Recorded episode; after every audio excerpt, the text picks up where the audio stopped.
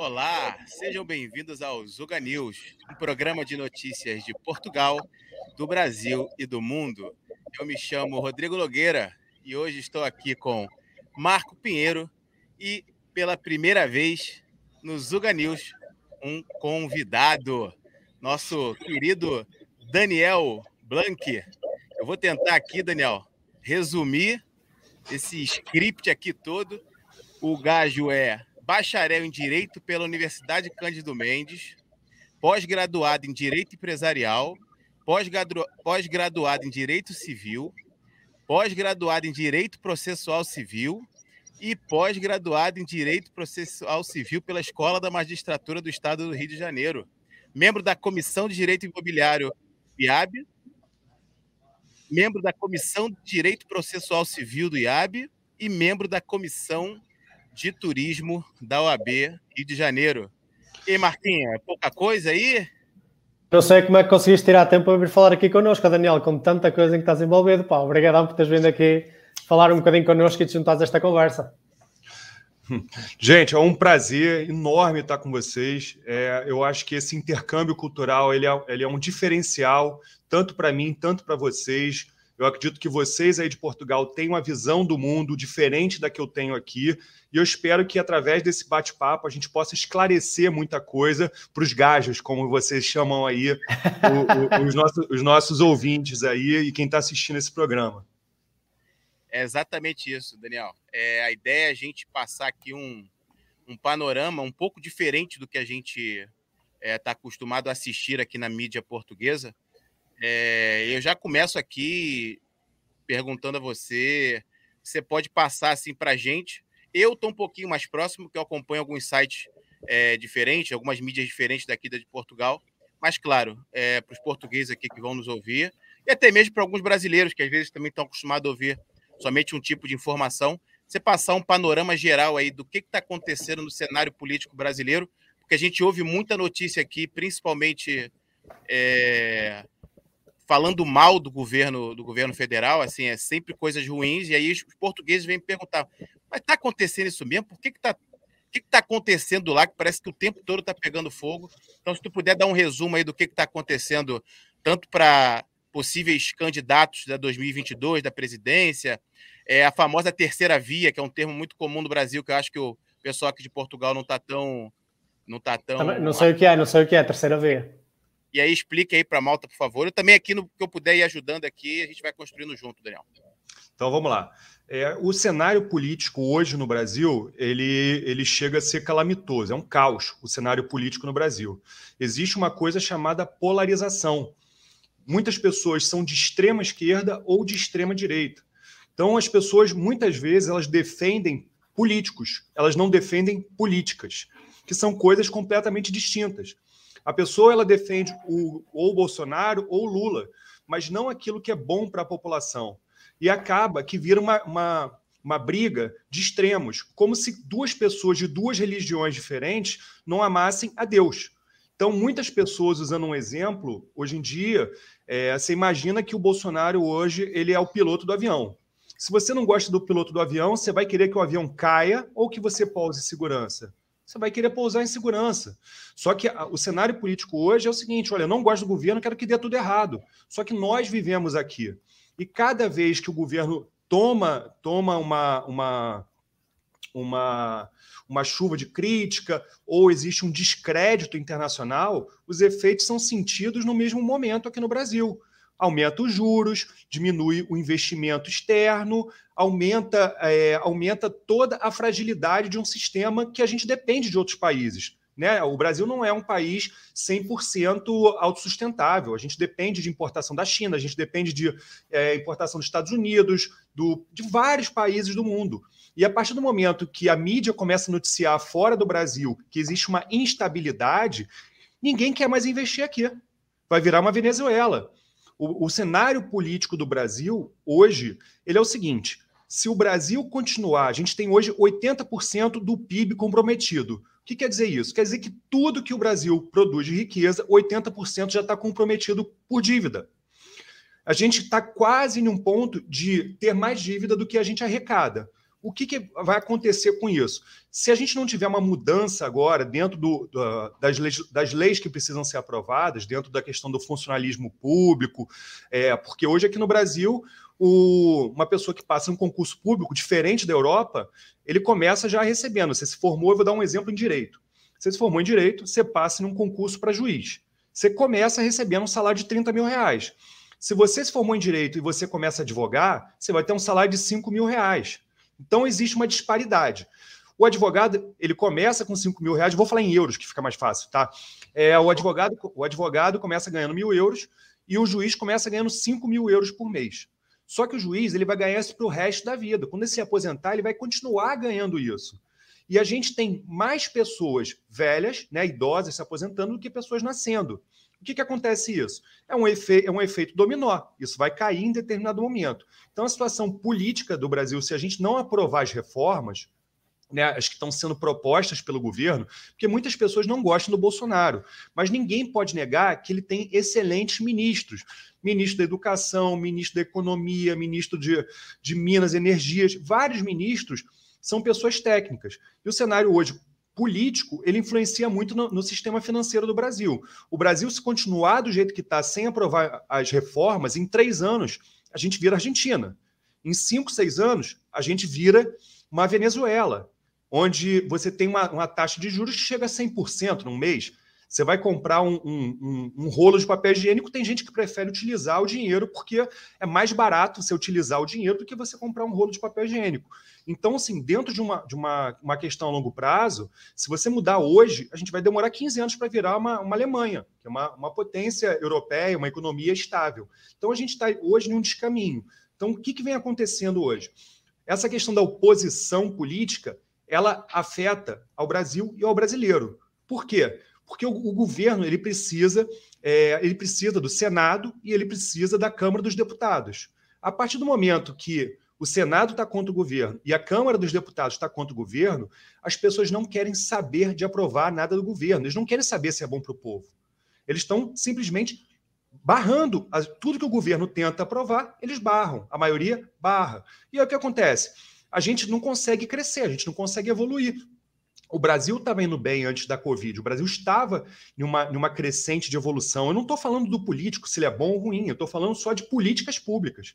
Tem políticas públicas que são falhas no Brasil? Sim, tem, como tem em Portugal, como tem na Espanha, como tem em qualquer lugar do mundo. Mas tinha muitas coisas boas acontecendo. Só que já tinha uma polarização desde que entrou o governo Bolsonaro em 2018, começou uma briga. Familiares começaram a brigar. A mãe que briga com o filho, porque cada um gosta do Lula, outro gosta do Bolsonaro, e param de se falar. Nunca tinha acontecido isso no Brasil. Isso aqui virou time de futebol, praticamente. Essa questão política aqui no Brasil. Muitas famílias pararam de se falar, muitas pessoas brigaram.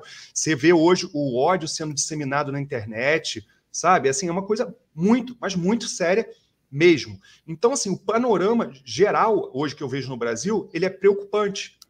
E eu não consigo ver uma reforma, né? Ou seja, uma mudança da população num curto espaço de tempo. Cada vez mais a gente está tendo que contar com uma questão que chama o seguinte, que é a imprensa opinativa, não é informativa. A imprensa hoje, ela pega a informação e ela direciona da forma que ela quer. Então, ela já opina, ela já está dando o parecer dela. Ela não simplesmente fala assim, olha, essa garrafa aqui, ela é laranja. E aí você, ouvinte, você está ouvindo essa informação e você vai ter o seu poder de discernimento, você vai pensar, e aí você fala, não, é laranja, mas pode ter uma lista azul e tudo mais. A imprensa, essa garrafa é laranja e ela não é boa para o povo. Então, assim, a imprensa já está fazendo esse viés, já está levando para esse lado, e as pessoas, hoje em dia, elas acreditam em tudo que elas enxergam. Elas não checam se as informações são verdadeiras ou não. Elas enxergam hoje uma postagem através de uma rede social, elas já estão mandando para 50 pessoas, para o grupo da família no WhatsApp, está mandando para todas as pessoas, sem ao menos checar. Então, a gente está com uma população que ela cada vez mais está emburrecendo. E todas os grandes exemplos que a gente tem no mundo, que você emburrecer uma população é a forma mais fácil de você controlar a população. Um povo sem uma informação e sem um discernimento, sem pensar, não passa de um gado de rebanho. Então, assim, é só um início do panorama do que está acontecendo aqui. Top. Perfeito. Deixa-me só fazer um comentário e perguntar o que é que vocês acham sobre isso, porque aqui, na minha perspectiva, eu vejo o Brasil um pouco como, muitas vezes, um espelho daquilo que acontece nos Estados Unidos da América. Isso que tu acabaste de escrever daquilo que é as tendências dos mídias para opinarem mais em vez de informarem, também é algo que tem vindo a acontecer muito, começou muito com a CNN, agora já temos a Fox também a fazer muito esse tipo de reportagem opinativa, e nós aqui em Portugal temos um estilo um bocadinho diferente, e para nós isso é um bocado alienígena, porque nós aqui fazemos reportagem de informação e depois... em momentos específicos existem comentadores, que se chamam mesmo assim, comentadores, cujo trabalho é expressarem a sua opinião sobre um tema. Mas eles não são necessariamente jornalistas, eles são economistas, são advogados, são o que quer que seja, que os classifico como especialistas no tema que está em discussão. E isso acontece muito como o espelho dos Estados Unidos. Eu pelo menos tenho essa sensação. Tu concordas com essa visão? Eu concordo com a sua visão. Os Estados Unidos é um país que ele tem políticas já diferenciadas há muito tempo. Vou te dar um exemplo. No Brasil, você não pode pegar uma propaganda da Coca-Cola e você falar mal da Pepsi. Você não pode botar o anúncio da Pepsi dentro do anúncio da Coca-Cola para difamar. Já nos Estados Unidos, esse tipo de concorrência, esse tipo de informação já é utilizada. Você tem um comercial muito famoso da Pepsi, que é um garotinho na máquina de refrigerante, ele vai lá, pega uma Coca-Cola, mas ele usa para pisar e poder alcançar o botão da Pepsi. Certo. Então, assim, os Estados Unidos, ele pensa de uma forma diferente, ele age de uma forma diferente, e ele já vem nessa pegada de dar a opinião deles e tentar levar isso pro público dele já há alguns anos. Isso acentuou dentro dos Estados Unidos no governo Trump, que aconteceu no governo Trump, muito parecido com o que aconteceu no Brasil em relação a essas últimas eleições. O Brasil, assim, ele tenta se aproximar, né, do Bolsonaro. Ele é um cara que idolatra os Estados Unidos, não é para menos. Os Estados Unidos é uma das maiores potências do mundo hoje em dia, e as pessoas querem estar próximas aos Estados Unidos. Você quer estar próximo ao campeão, você não quer estar próximo ao pior. Já a China, que é uma grande potência, ninguém tem essa abertura. Você não sabe o que está acontecendo lá dentro. Você não sabe qual é a verdade, qual é a informação que chega para você. Então, o Brasil, ele vem espelhando muita coisa. E aqui, a mídia, né? Tipo, assim, a gente tem essa questão, tipo, até entrando já um pouquinho mais nessa terceira via que o Rodrigo comentou. A terceira via é o seguinte. Cara, eu não quero nem esquerda nem direita. Não tem um meio termo? Essa é a terceira via. É um político que não está em nenhum dos polos extremos. Né? Ou seja, uma condição política, ou seja, propostas políticas. Você pega os Estados Unidos, até fazendo um comparativo, os Estados Unidos você tem hoje democrata e republicano. Você pega o Brasil, você tem 50 partidos diferentes, que eles recebem mais de R$1 bilhão, tipo 200 e poucos milhões de euros, para fazer campanha política do dinheiro do povo. Então, assim, é absurdo. As pessoas aqui, você chega a ter deputados, você chega a ter senadores que não sabem ler e escrever. Assim, não existe nenhum teste, é votação. E a partir do momento que as pessoas têm acesso ao dinheiro, elas compram votos. Elas utilizam de todas as técnicas para se eleger. E quem já está eleito, agora pela nova reforma que o Congresso está tentando aprovar, quem já está eleito recebe mais dinheiro para fazer novas campanhas. E aqui não tem limite, você pode se reeleger, como presidente você só pode se reeleger uma vez, então seu mandato é de 8 anos, você tem que sair e aí você pode retornar. Mas para vereador, para deputado e para senador, o senador são 8 anos e já deputado tem pessoas que estão no 10º mandato, já estão 40 anos dentro do poder. E aí você... E até nesse comparativo Estados Unidos e Brasil, você vê o seguinte, o democrata e o republicano, ele briga até certo ponto. Se for bom para o povo, vamos fazer. Aqui no Brasil, não importa. Aqui, se a esquerda falou A, a direita tem que falar B. Tá? E o povo que se lasque. Aqui é bastante similar em Portugal, nesse aspecto de multipartidário, né? Temos um parlamento multipartidário e é bastante similar nesse aspecto onde... Tipicamente, uma proposta só porque foi apresentada pela esquerda ou só porque foi apresentada pela direita, a bancada da oposição chumba imediatamente e nem sequer quer ouvir, ou então arranja qualquer defeito, mesmo que seja mínimo, para não fazer absolutamente nada.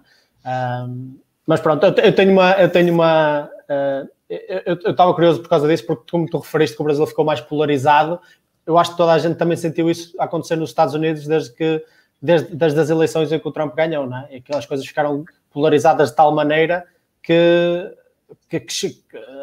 tudo que era fake news e este clima de tensão aumentou de forma muito potencial. Tu achas que isso vai acontecer também no Brasil no que diz respeito às próximas eleições? Tipo, os resultados das próximas eleições? Tu achas que o Bolsonaro vai sobrar daí? Porque eu já vi aqui algumas notícias a dizer que o Lula está à frente nas sondagens e que ele tem tipo 40% e tal das intenções de voto numa segunda via.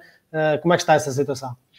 É, assim, depende muito da... Aqui você tem alguns institutos de pesquisa, né? Você tem pesquisa de site, que é a mesma coisa que você abrir aqui uma enquete. Se tiverem 10 pessoas que têm um posicionamento político com vocês, você já sabe qual vai ser o resultado, mais ou menos. As pesquisas, elas são feitas por amostragem. O que quer dizer isso? O Brasil tem uma população de 210 milhões de pessoas. Se você vai pegar Zona Sul do Rio de Janeiro, a maioria provavelmente vai ser Bolsonaro. Se você ouvir 1.000 pessoas dali, você vai ter sempre o resultado que você quer. E aqui, os institutos de pesquisa, eles não são do governo, eles não são auditados. Então, muitas vezes, ele coloca em dúvida se aquela pesquisa está direcionando você ou outra. Existe um estudo que diz o seguinte: para que serve a pesquisa? A pesquisa, o voto, o voto é secreto, tá? O voto é uma convicção íntima sua, e aqui no Brasil o voto é secreto, tá? É um direito de todo cidadão você votar sem ter que falar para quem você vai votar. Quando você faz uma pesquisa, quer dizer o seguinte: tem o Bolsonaro em primeiro, e se você botar que o Lula está em quinto e o João está em segundo, provavelmente ninguém vai votar no Lula. Sabe por quê? Porque ninguém aposta em perdedor. As pessoas não votam nas suas convicções, elas votam naquilo que elas querem, que elas entendem que elas têm chance de fazer a diferença. Então, quando você manipula uma pesquisa, o que acontece? Se você botar alguém que, mesmo que não seja a realidade, na frente, você traz uma manada atrás. E aqui no Brasil não é diferente, né? Assim, tem a questão do voto impresso que estava sendo discutido, existe a questão se existe fraude, se não existe fraude, existe uma questão agora que aqui no Brasil, que o STF, o governo vai lá, faz alguma coisa, o STF vai lá e muda. Está tendo um embate agora entre os poderes. Os poderes tinham... Aqui a gente tem legislativo, executivo e judiciário. É um tripé, é uma harmonia. Não está tendo harmonia, eles estão brigando entre eles. Então, um tenta derrubar o outro o tempo todo. E o que acontece? O povo se dana, o povo se dá mal, o povo não consegue acesso àquilo que ele precisa. É isso. Acho que tu... Tem até aqui um comentário aqui, já vou começar aqui a colocar os comentários. A Malta dizendo boa noite aqui, olá Malta. Bruna Barros aqui falando com a gente. Olá, Bruna. Maria Tereza, do Roteiros da Tereza, também aqui presente. Diogo Barros, Sara Fernandes aqui dando boa noite também. E aí, para corroborar meu comentário, acho que a visão aí foi perfeita esse panorama aí do Daniel. Muito mais técnico daquele que eu dei, que acho que eu demorei, sei lá, 40 minutos para falar. O Daniel foi muito mais resumido aí e bem pontual aí, de forma técnica, nos detalhes. É exatamente isso que está acontecendo. E no final das contas, quem está perdendo é o povo brasileiro, como o Daniel disse. Como sempre, né? E aí você, nesse cenário, que até pouco tempo atrás, o Daniel pode confirmar isso, não se era falado sobre política, não se tinha quase discussão nenhuma sobre política. O pessoal que estava lá no Congresso fazia o que queria fazer, e inclusive por isso que o PT ficou tantos anos no poder, tantos anos roubando, né? Em sua maioria, ali, os diretores, os tesoureiros estão todos presos, foram presos e alguns já foram soltos, mas assim, em sua maioria foram presos. O próprio Lula, né? O chefe aí mor do Partido dos Trabalhadores também ficou preso um tempo, e parece que ninguém importava. E hoje, de repente, parece que todo mundo acordou a partir de 2018, e ali nos Estados Unidos parece que depois ali do Trump tem muita gente acordou para berrar, e para berrar, acho que um berro ruim, né? Porque não é um berro, como o Daniel falou, né? Não é um berro para o piloto melhorar a rota dele, é um berro para o avião cair, entendeu? É um berro torcendo para que o avião dê defeito, quebre, e se alguém conseguir sobreviver, né? Que aí, como o Daniel disse, tem a previsão aí de virar uma Argentina e daqui a algum tempo virar uma Venezuela. Aí lá na frente a gente vai falar: eita, não era para ter derrubado o avião, por que a gente fez isso? E isso é um problema sério e tá ali chegou nas famílias, né? Como o Daniel disse, ali Natal de 2018, Foi muita família aí se desfazendo, parando de se falar primo com prima, tia com tio, porque um era anti-Bolsonaro, o outro era anti-Lula, e a discussão... E nunca no campo das ideias, né? Como ele disse, discutir políticas e não políticos. É. Mas, cara, agradeço, Daniel, pelo panorama geral. E eu já posso... Tu já tocou aí num tema... deixa eu passar aqui primeiro aqui para o comentário aqui do Diogo Barros. De facto, é verdade que a polarização na América aumentou após o Trump se ter tornado presidente. Felizmente, a política atual é uma política de ataque sem preocupação em apresentar soluções. Exatamente. Sim, o próprio facto, deixa-me dar um exemplo, o próprio facto da vacina, por exemplo, que devia ser um tema até que não é super polémico, não é? É um tema que é para melhorarmos aquilo que são as circunstâncias da pandemia atual, tornou-se politicizado, não é? Ainda há pouco tempo estava a ver uma reportagem da CNN, lá da América, que eu costumo acompanhar um pouco aquilo que é a política americana, em que criticavam muito as pessoas não vacinadas, diziam até que elas devem ser negadas serviços de saúde, etc, etc.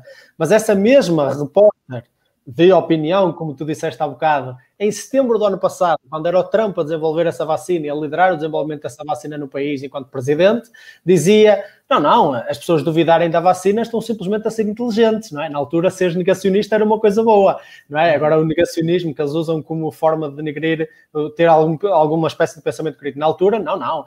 Nós temos que duvidar completamente deste tipo de vacina que foi acelerada e colocada no mercado de forma tão rápida. Ou seja, dependendo daquilo que são as tuas intenções políticas, a tua opinião muda exatamente nas mesmas circunstâncias. E é triste ver isso.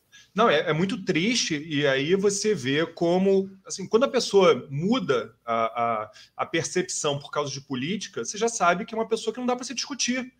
Porque a pessoa, ela é uma extremista. Se a pessoa é extremista, a gente sabe que nada na nossa vida em excesso é bom. Nada que você faz demais é bom. Nada. Extremista é a mesma coisa. Então, quando a gente vê esse tipo de situação, a gente se assusta. Aqui foi aberta uma comissão parlamentar para investigar a compra de vacina. Por que o governo demorou tanto para comprar vacina? E aí, depois que comprou a vacina, falou, por que comprou uma vacina que não tem tanta eficácia? Por que está tendo terceira dose da vacina? O Trump foi muito criticado no início, depois que virou Biden, ele foi idolatrado. Então, assim, são coisas que mudou a questão dessa bandeira política no meio da pandemia, e aí você consegue ver isso de uma forma mais clara. Aqui no Brasil, a gente não teve ainda. A gente vai ter uma eleição agora em 2022, só que enquanto a gente não tiver essas eleições, o que está acontecendo? O dólar aqui já está a R$6, né? O euro acho que deve estar mais ainda, deve estar quase 7. Está mais. É. O dólar está R$6. O preço do carro usado disparou 25%, porque precisa de importação.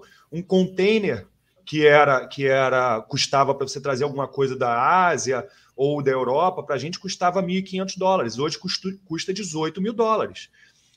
O Brasil ele é um grande produtor de commodity, arroz, laranja e tudo mais.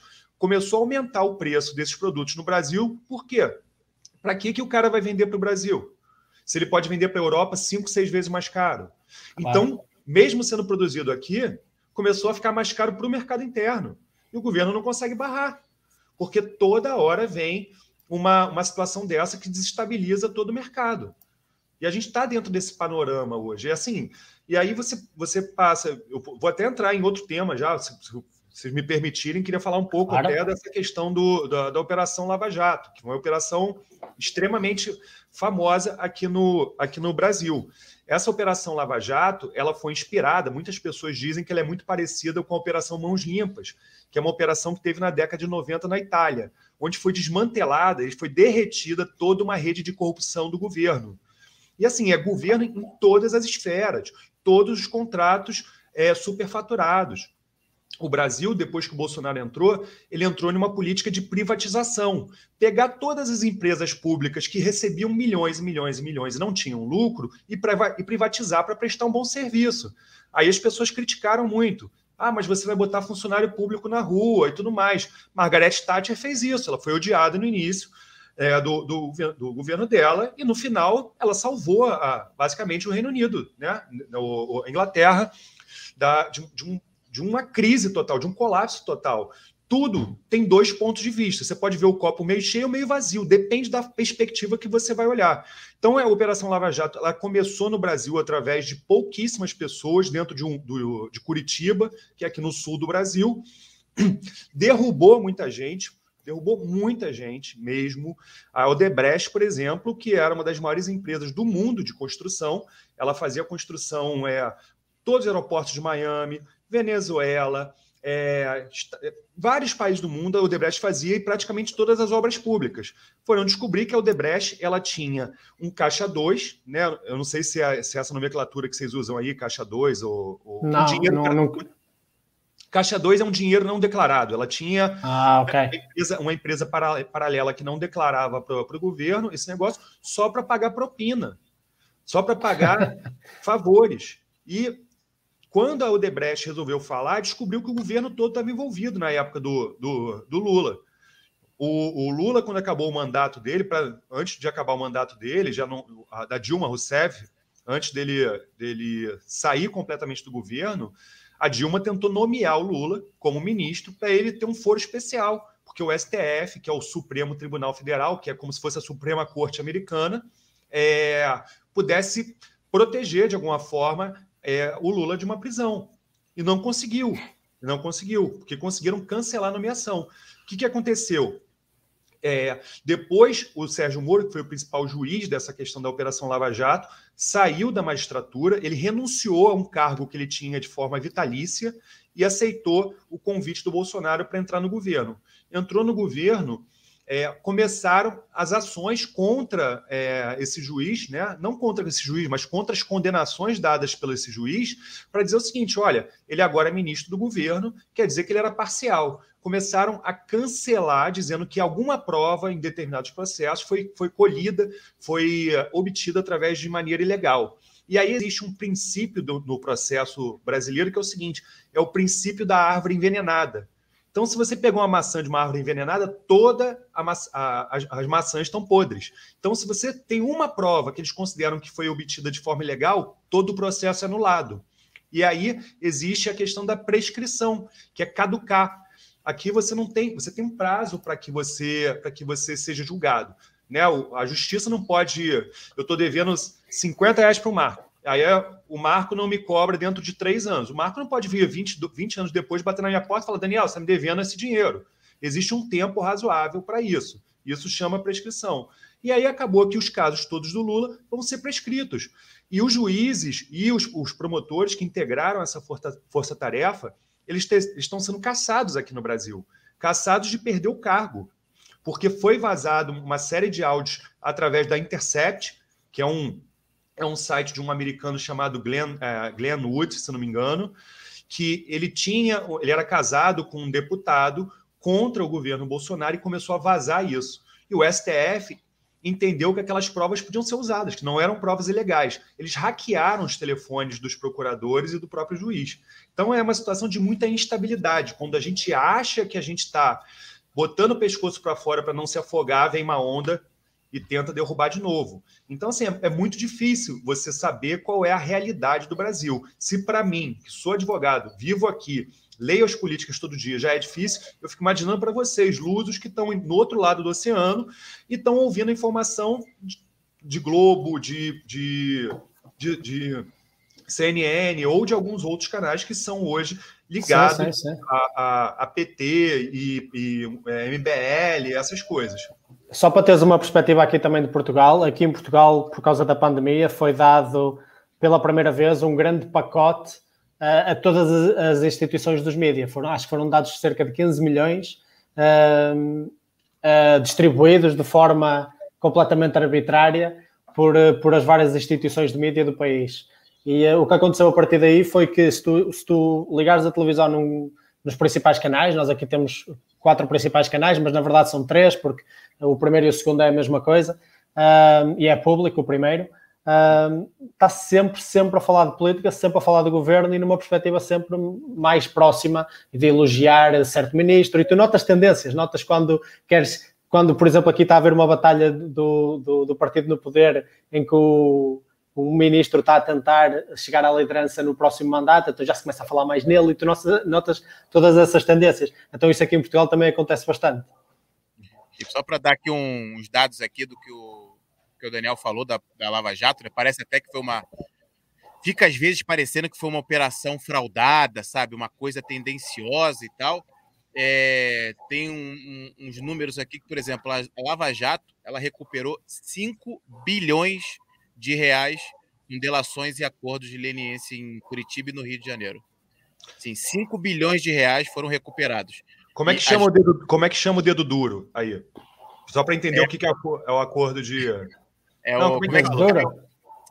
tem outro termo que eu já esqueci. Aquele que tu faz uma besteira, eu vou lá e falo, ó, o Marco fez uma besteira. Entendeu? Fala para a justiça, por exemplo.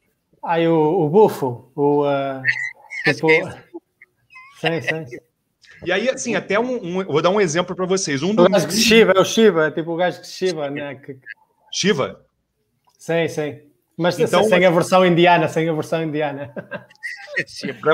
Para você ter uma ideia, aqui teve um ministro, que foi o ministro Palocci, que ele ficou muitos anos com Lula, ele fez um acordo com a Justiça, falou, Justiça, vou devolver para você 500 milhões de reais que eu não tenho como justificar de onde veio, tá? E vou contar para vocês tudo.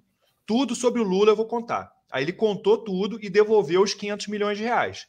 Tá? Ele tinha um salário de 20 mil reais. Então, 500 milhões de reais ele precisaria de pelo menos uns 450 anos trabalhando para poder juntar, sem gastar nada. E aí, depois, o STF vai lá e cancela a condenação do Lula. Então, assim, o Lula não teve que devolver dinheiro nenhum, mas o ministro dele devolveu 500 milhões. Você imagina a cara desse ministro, que devolveu um dinheiro para uma condenação que foi anulada.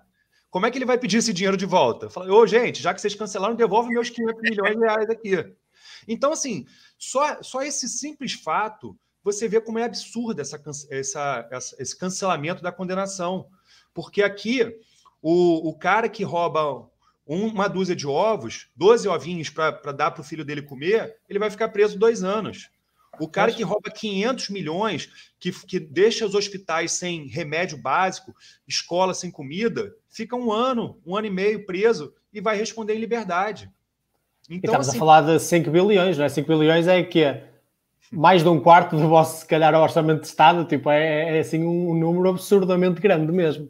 Mas só para teres uma noção, aqui em Portugal o tipo de notícias chega, tipo, ó Rodrigo, não sei se consegues aí abrir, acho que se chama Human Rights Watch.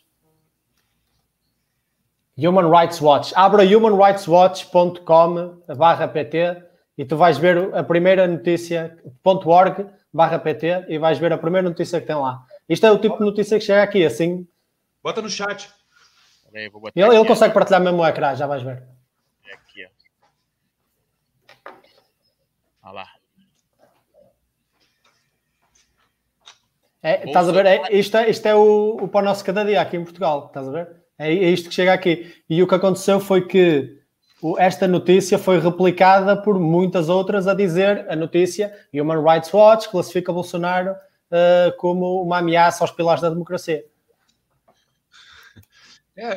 Isso é uma mídia tendenciosa, né? Infelizmente é o que eles querem passar para vocês, mas não é a realidade. Um exemplo disso, até Rodrigo, já muda o assunto aí, é a questão das manifestações, 7 e 12 de setembro. Isto foi provocado por aí, eles disseram que nessa manifestação o Bolsonaro defendeu a abolição do STF, ou defendeu, tipo, criticou demasiado o STF, que é um dos pilares democráticos que não pode ser criticado, que eu acho ridículo, não é? Parte do princípio democrático que tu deves poder ser capaz de criticar as instituições democráticas. A gente tem agora uma questão que o STF, né, a Suprema Corte, ela pode criticar, os próprios ministros pessoalmente podem criticar atitudes de várias pessoas, mas ninguém pode falar nada dos políticos. Dos políticos não, dos ministros. Se falar do ministro, vai preso e tem a conta hoje cancelada do Instagram, do Facebook e do Twitter. Peraí, desculpa. Como é que é? Se tu falares mal do ministro, vais preso? Você vai preso. Tiveram 2 deputados. Isso é a definição pura de fascismo. E assim, eles são os guardiões da Constituição Federal, eles são os guardiões da democracia. Então, não existe ninguém acima deles. E no Brasil, você tem uma questão seguinte, rabo preso. Muitos políticos sabem que tem coisa errada que todo mundo pode descobrir. Então, ninguém vai contra o STF. Essa é a situação.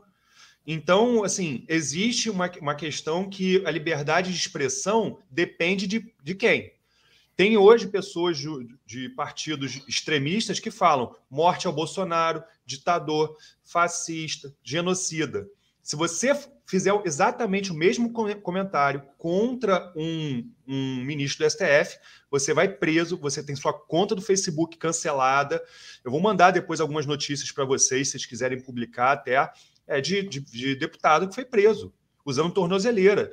Um cara que tinha um canal, por exemplo, igual ao de vocês, que ele foi derrubado e ficou usando tornozeleira eletrônica, porque ele falou mal do ministro. Porra, isso é impressionante, isso é impressionante. Isso é uma realidade que é muito impressionante para mim. E no final das contas, e aí tirando um pouquinho, né, esse lado aí, talvez, Bolsonaro e anti-Bolsonaro, digamos assim, não vou nem falar Lula, Bolsonaro e anti-Bolsonaro. O problema é que as pessoas estão percebendo que há uma tendência, para o que o Daniel acabou de falar, dessa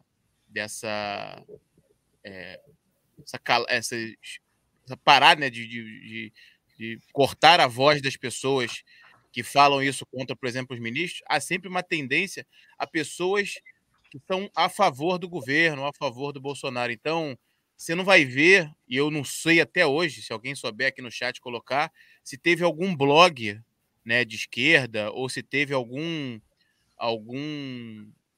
influencer, né, que é mais à esquerda, digamos assim, que teve suas contas suspensas, né, que teve sua prisão decretada, que teve a sua casa, né, revistada pela Polícia Federal. Isso aconteceu do outro lado, então, assim, do lado mais à direita, do lado mais favorável ao governo. E isso que fica difícil você perceber, que não há uma tendência, não há um equilíbrio, entendeu? Quem falar mal dos ministros vai ser preso. Estaria errado também, tá? Não estamos aqui... Completamente. Mas há uma tendência que só um lado seja. E assim, é claro que isso revolta as pessoas, né? As pessoas não são burras. Elas começam a perceber que só um lado está sofrendo. Por exemplo, a gente pode, de novo, trazer o exemplo dos Estados Unidos. Nos Estados Unidos, as Big Techs censuraram muito mais, ou quase que 100%, do lado que falava a favor do Trump, né? E a gente sem pode... Os próprios Antifa ainda têm grupos de organização para riots e manifestações violentas ativos no Facebook e no Twitter, etc. Por exemplo, as pessoas líderes dos Talibã têm contas no Twitter e o presidente Trump ainda não pode ter a conta do Twitter ativa, né? E aí isso fica difícil de tentar formular um raciocínio, porque aí já não tem mais raciocínio, não tem mais racional aí, né? Aí você fala, cara, não é possível, tá errado, eles estão escolhendo um lado, eles estão muito mais fortes, entendeu? Então, assim, e tem pessoas, por exemplo, tem alguns youtubers brasileiros que trabalham com isso, são favoráveis ao governo, ok, mas trabalham com isso e estão tendo suas contas bloqueadas e estão tendo suas fontes de renda bloqueadas. Então, assim, as pessoas que ganhavam dinheiro com o YouTube, tem uma youtuber famosa no Brasil, que é a Bárbara, que ela tem um canal que chama Te Atualizei, que claramente é favorável ao governo, e ela teve, ou está passível de ter, a sua conta bloqueada, simplesmente porque apoia o governo. E assim, ela falou alguma besteira? Ela pode até ter falado uma besteira. Já não entramos nesse mérito. Vamos dizer que eles tivessem o poder de bloquear, suspender, censurar. Mas só de um lado? Então, assim, isso que revolta as pessoas. E as pessoas estão percebendo cada vez mais isso. Vai lá, Daniel. É um pilar da Constituição. A Constituição brasileira diz o seguinte, um dos princípios que não pode se mudar, que não pode se mexer, é da isonomia. É igualdade aos iguais a todo custo. O que isso quer dizer? Aqui tem uma expressão que se diz o seguinte, pau que bate em Chico, bate em Francisco. né? Então, quer dizer o seguinte, o que vale para um tem que valer para outro. Senão você não tem mais uma questão de democracia, você já está impondo alguma coisa. Você não pode diferenciar os cidadãos ou o tratamento de A com B ou do B com A. E assim, no Brasil está acontecendo isso, infelizmente. Então, até cuidado com o canal de vocês aí, que se chegar no STF para não... Eu brinquei isso com o Marquinho, com o Marco, com o Pedro, né, nosso amigo, que hoje não está aqui também, semana passada, outra semana, que ainda bem que a gente está aqui em Portugal, acho que até agora eles não conseguem chegar aqui, não.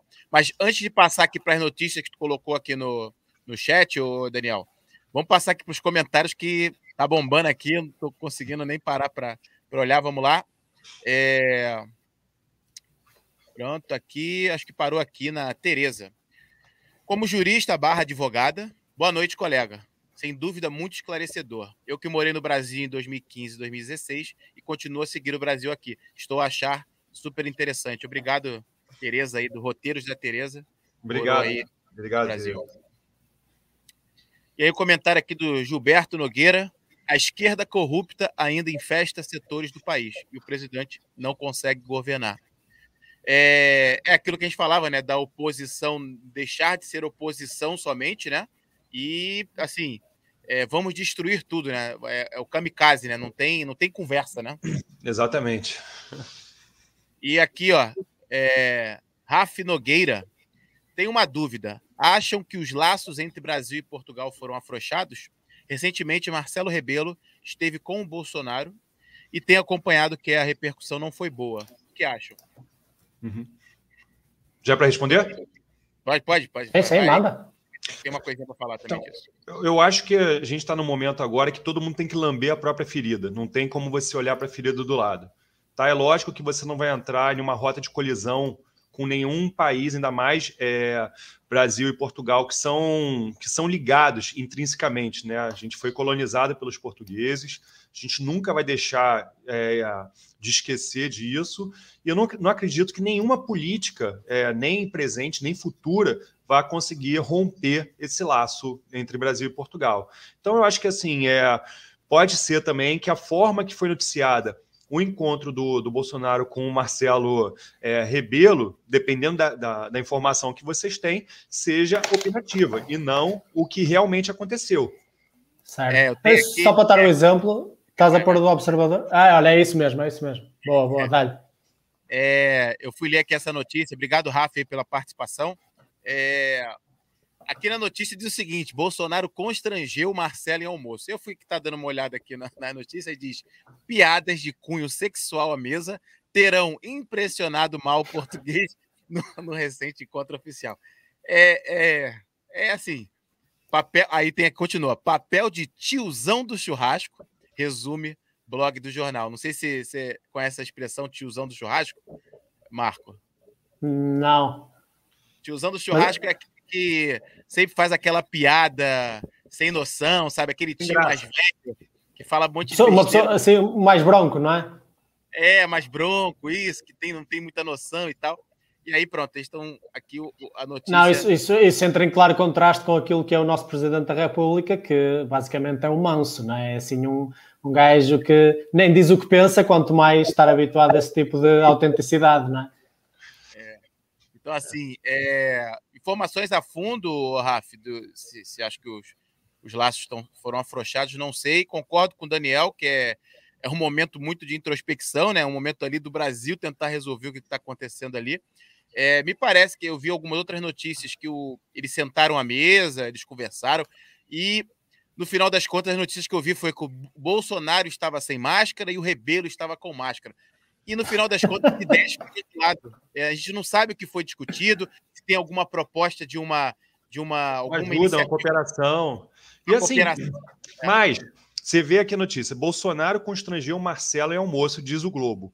O Globo é um jornal aqui que odeia o governo, porque o governo cortou todas as concessões e falou que não ia abonar uma dívida de alguns bilhões de reais, que essa empresa ela vinha recebendo dinheiro do PT há muitos anos, e o Bolsonaro falou: não vou dar dinheiro para vocês de jeito nenhum. Então, o Bolsonaro hoje ele pode doar 1 milhão de cestas básicas. A Globo vai falar, ele doou 1 milhão de cestas básicas, mas o que chama atenção é que ele estava sem máscara. Então, assim, é esse tipo de imprensa que a gente está enfrentando hoje. Na hora que você pega essa notícia, Bolsonaro cria ambiente constrangedor a ponto de um ouvinte do programa de vocês perguntar qual é o ponto de vista, quer dizer o seguinte, o que eles estão vendendo é a manchete, não é a matéria. A manchete é assim, situação constrangedora. E aí, a situação constrangedora podia ser que o Bolsonaro fez uma piada de português e o Marcelo não gostou.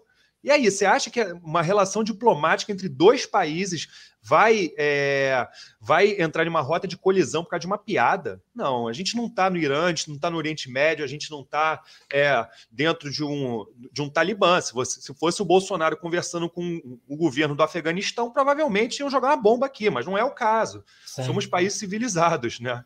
Então... Outra coisa que aconteceu, que criou um bocadinho de discussão aqui em Portugal, foi o facto do Marcelo, o nosso Presidente da República, ter ido ao Brasil e se ter encontrado não só com o Bolsonaro, como figura de Estado do brasileiro, mas também com o Lula. E prioritizou esse encontro com o Lula. Isso ficou nas bocas dos mídias aqui em Portugal também, como quase uma legitimação daquilo que é o poder de influência que o Lula ainda tem no Brasil, não é? Não, o Lula, ele é uma pessoa extremamente poderosa. Ele tem muito poder, o Lula, ele fez muitos aliados no mercado, dentro do mundo todo, né?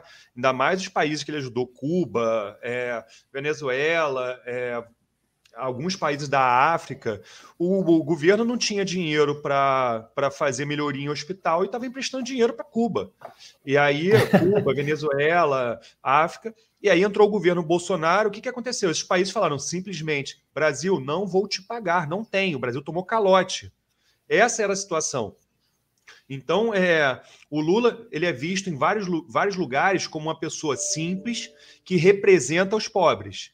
O programa principal do Lula, que se chama Bolsa Família, que é o que as pessoas falam até hoje, que é dar um salário mínimo para pessoas que vivem numa situação de extrema pobreza, não é um programa dele. É um programa que vem desde 1994, o Lula entrou em 2002. Então, assim, as pessoas não sabem a verdade. E a imprensa internacional, ela só ecoa aquilo que ela ouve. E eles vendem isso. O Bolsonaro é um governo, na minha opinião, Daniel, eu estou falando como eleitor, é um governo muito mais sério, só que é um governo que ele não sabe conversar. Ele é, como você disse, é um cara bronco. É um cara bronco que ele vai falar o que ele pensa e ele não está... Muito parecido com o Trump, não é? O Trump também tinha muito esse problema na forma da mensagem que ele queria passar. Apesar de que quando vamos aos detalhes e exploramos aquilo que são realmente as práticas que ele tomou enquanto governo, fica difícil conseguir criticar o que quer que seja, tirando se calhar algumas mais polémicas como impedir voos de países islâmicos e coisas desse género. Tirando um ou dois exemplos, fica difícil encontrar assim uma generalidade de medidas que tenham sido gravosas. Mas diz-me uma coisa, dá-me só, antes de continuarmos a ver alguns comentários, dá-me só, claro que isto é opinativo, só estamos a opinar, ainda por cima não, já estamos um bocadinho longe. É óbvio, não é? Mas o que é que tu achas que vai acontecer? O que é que tu achas que vai acontecer nas próximas eleições? Dado aquilo que foi o cenário pandémico, dado aquilo que é o cenário que tu descreveste no início, de grandes problemas económicos do Brasil, muito por causa de toda essa visão de instabilidade política, o que é que tu achas que vai acontecer nas próximas eleições? Eu acho que assim, a gente vai ter o auge dessa polarização a partir de julho do ano que vem. Né? As eleições vão ser em outubro aqui no Brasil. Então, julho, a gente vai sofrer o maior colapso econômico dos últimos anos. Porque a partir do momento que você tem uma população muito mais armada para brigar, muito mais preparada para brigar, quando começarem as campanhas eleitorais, vai ser o pior momento. Porque o Congresso não vai aprovar absolutamente nada do governo, não vai ter investimento externo, vai aumentar o dólar, vai piorar essa questão de commodities, vai piorar tudo no Brasil. Mas eu acredito, assim, hoje, pelas pesquisas, pelas manifestações, pelo ponto de vista, as pessoas não querem saber mais de corrupto. O Brasil tinha uma coisa muito estranha, né, muito bizarra. O Brasil era o seguinte, olha, o Lula é bom, sabe por quê? Ele rouba, mas ele faz. A questão é a seguinte... Gente, como é que você pode aceitar que alguém te rouba, mas te deu 10 reais para você pegar um Uber? Sabe, não existe. Quem rouba não pode estar em uma posição de governo. Nunca. Ele não pode representar você. Se você aceita que alguém que rouba um euro que for, que representa você, você é um péssimo cidadão. Esse é o meu ponto de vista. Então, assim, eu acredito que hoje, pelo que eu tenho visto aqui dentro do Brasil, eu acho que o Bolsonaro tem muita chance de reeleição. Até lá, muita coisa ainda vai acontecer. Tem mais de 45 processos de impeachment para tirar o governo, para serem analisados, pelos mais diversos fundamentos. Bolsonaro estimula as pessoas a não usarem máscara porque ele foi num churrasco e estava sem máscara. Tem impeachment com esse pedido. Então a gente está numa situação hoje bizonha. E aí o que acontece? Vai para o STF. O STF, o Bolsonaro já mostrou que não concorda com muita coisa do STF. Ele respeita as ordens emanadas do STF por causa da independência dos poderes. Mas não quer dizer que ele concorda. Você pode cumprir, né? Às vezes você não gosta do seu chefe, mas você vai lá e faz o seu trabalho. São coisas distintas. Você não precisa amar, você tem que fazer, simplesmente. E a situação hoje que eu enxergo é essa. Tu consegue é engraçado ver... que... Veja, Rodrigo, veja. Pegando aqui num gancho aqui rapidinho, Marco. Tu consegue ver alguém surgindo, essa terceira via de fato surgindo, porque muito se falou dela. Isso. Né? Então, assim, teremos claramente, se o Lula não for impedido de se candidatar, e se o Bolsonaro não for impeachmentado, teremos Lula e Bolsonaro. E aí a esperança de alguns que não querem estar nesses extremos, alguns que não aceitam Lula de jeito nenhum, porque sabe, acham que ele é ladrão, né? Tem certeza que ele é ladrão. E não gostam do Bolsonaro por questões opinativas e não querem também o Bolsonaro, tá, também acham ele muito extremo. Elas estavam esperando esse nome, né? Esse nome da terceira via que viria, talvez, no apresentador famoso do Brasil, que chama Luciano Huck, talvez no governador de São Paulo também, João Dória... Talvez agora se cogita o nome do Temer, né, que foi o presidente que veio depois no lugar, que quando a Dilma sofreu impeachment, ele era o vice e assumiu. Então, assim, está se falando uma terceira via. Como é que tu enxerga isso, Daniel? Assim, percentualmente, eu enxergo hoje que se as eleições fossem hoje, eu acho que a gente teria 35% Bolsonaro, 35% Lula e 30% dissipado nessa terceira via, né? Vários outros políticos. Só que aqui no Brasil funciona da seguinte forma: se no primeiro turno das eleições um candidato não tiver mais do que 50,01% dos votos, vai ter um segundo turno entre os dois melhores colocados. Então, essa terceira via, hoje, ela seria desclassificada. Esse apresentador famoso já desistiu de concorrer, ele já declarou que ele desistiu. O governador de São Paulo, ele está cada vez mais enfraquecido e é muito difícil surgir uma terceira via hoje, porque você tem um tempo de maturação para você poder preparar um candidato, mostrar para o país que ele existe e você colocar ele numa briga. Há uns anos atrás, a gente tinha qual é o nome dele? Senador, quero lembrar o nome dele agora, você deve saber, Aécio Neves, né? Aécio Neves. A terceira via seria o Aécio Neves, mas é um cara que já está envolvido em muita corrupção, né? Agora ele tá se fazendo de morto para o coveiro não enterrar ele agora, entendeu? Então a terceira via hoje eu não consigo ver. Você tem hoje alguns candidatos que sempre vêm através de uma terceira via, que, por exemplo, o Guilherme Boulos, que defende muitas políticas que não são nem de esquerda nem de direita, estariam hoje no meio termo, mas não tem tanta força esse movimento. Deve representar alguma coisa em torno de 5%, 6%. Então, quando você pega vários candidatos de 5%, 6%, você vai chegar aí aos 30%, 35%, mas eles não se unem para fazer uma terceira via sustentável.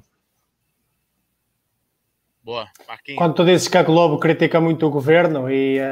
Assim, quando eu sempre consumi mídias e etc. a criticar o governo, eu adoro, porque eu sou, em geral, sou muito anti-governo, eu classifico-me mais como liberal clássico, eu tendo para o libertário. Então, quando tu dizes que o governo do Lula roubou, isso para mim não é novidade. Para mim, os governos roubam todos, a única diferença é que alguns roubam mais do que outros, e outros roubam com leis que o justificam, e outros roubam sem leis que o justificam. Não, mas agora, fora de brincadeiras, não é? Eu achei interessante quando o Lula veio dizer, e foi uma notícia que saiu há um mês atrás, acho eu, em que o Lula veio dizer, aquilo que falhou na minha altura foi nós não censurarmos, ou ele não disse censurar, como é óbvio, ele disse nós não controlarmos a informação dos mídias. Interessante que Ele diz isso, estando os mídias bastante favoráveis àquilo que é a imagem dele. No entanto, há uma notícia que eu li no Sapo, deixa-me assim contra aqui, em que eu até tenho aqui um excerto do Bolsonaro, que diz: a nossa liberdade de imprensa, com todos os seus defeitos, e principalmente pelo facto de estarem sempre a carregar em cima dele, não é? E terem sempre a criticar, tem de persistir, e pelo menos no que depende de nós nunca haverá qualquer medida de censura. Ou seja, a pessoa que mais é criticada é que está a defender aqui os direitos de expressão por parte das pessoas. E agora que vocês fizeram essa descrição daquilo que foram as manifestações e daquilo que está acontecendo no Brasil, para mim ficou mais claro, porque na altura ficou estranho quando o Rodrigo me disse: não, as pessoas estão a protestar para o governo, para o Bolsonaro, e a gritar liberdade. E eu, porra, isto parece quase uma contradição, não é? Parece quase uma contradição, como é que as pessoas podem estar a lutar pelo governo e a defender a liberdade ao mesmo tempo. Mas eu agora já estou a perceber que, por causa de todas esses atentados àquilo que é a liberdade de expressão, pessoas a perderem o seu sustento, pessoas a serem presas, a serem revistadas em casa, pelo simples facto de criticarem instituições democráticas que deveriam ser criticadas a toda hora e escrutinadas ao máximo possível. E até dentro de uma comparação bizarra, você já viu alguém falar mal da China, do governo da China? Você já viu chinês, repórter chinês, falar mal do governo da China? Você já viu... É proibido. Exatamente. Você já viu repórter da Coreia do Norte falar mal da Coreia do Norte? Não sai de lá a informação. E a gente sabe que tem gente que passa fome, a gente sabe que existe muita desigualdade, a gente sabe que tem vários negócios. Só que a mídia, ela é 100% controlada lá, no caso, pelo governo. Aqui no Brasil, a imprensa e a Suprema Corte hoje controlam a informação que eles querem que seja divulgada. Boa. Vamos, já vou pegar aqui o gancho para passar para o próximo tema, que é das manifestações, mas antes, a gente nunca teve tanto comentário, hein, Daniel? Tá fazendo sucesso, viu? Valeu, cara. Fico feliz. Eu tô me perdendo. Bota meu Instagram aí que estou precisando de seguidor, o pessoal me seguir. Daniel Blanck. Vou botar aqui, peraí. Deixa eu só botar aqui primeiro a Bruna. A Bruna diz o seguinte... infelizmente as pessoas hoje em dia apenas seguem, não escutam e nem questionam de forma crítica, né? Isso já foi um assunto que a gente estava lá atrás. Mas manada, claramente... gado, exatamente, boi de manada. Você só segue aquela vaquinha que está na frente, você vai atrás, você não quer nem saber se ela vai para o penhasco, se ela vai para o rio, se ela vai para o Éden. Você só vai atrás. E aí, pronto, usando exemplo aqui, né, da pessoa que leu esse: Bolsonaro constrangeu Marcelo em almoço, diz o Globo.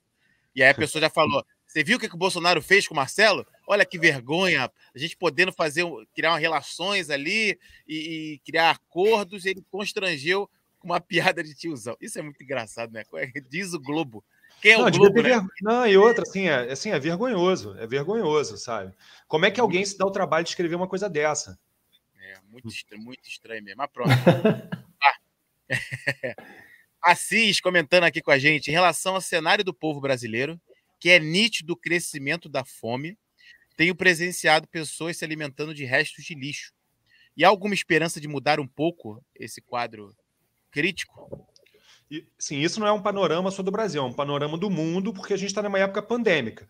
Você tem uma população aqui, como eu já falei, de 210 milhões de pessoas. A grande maioria da população... pelo menos metade da população hoje deve viver em uma situação de pobreza. O que aconteceu com essa questão da pandemia?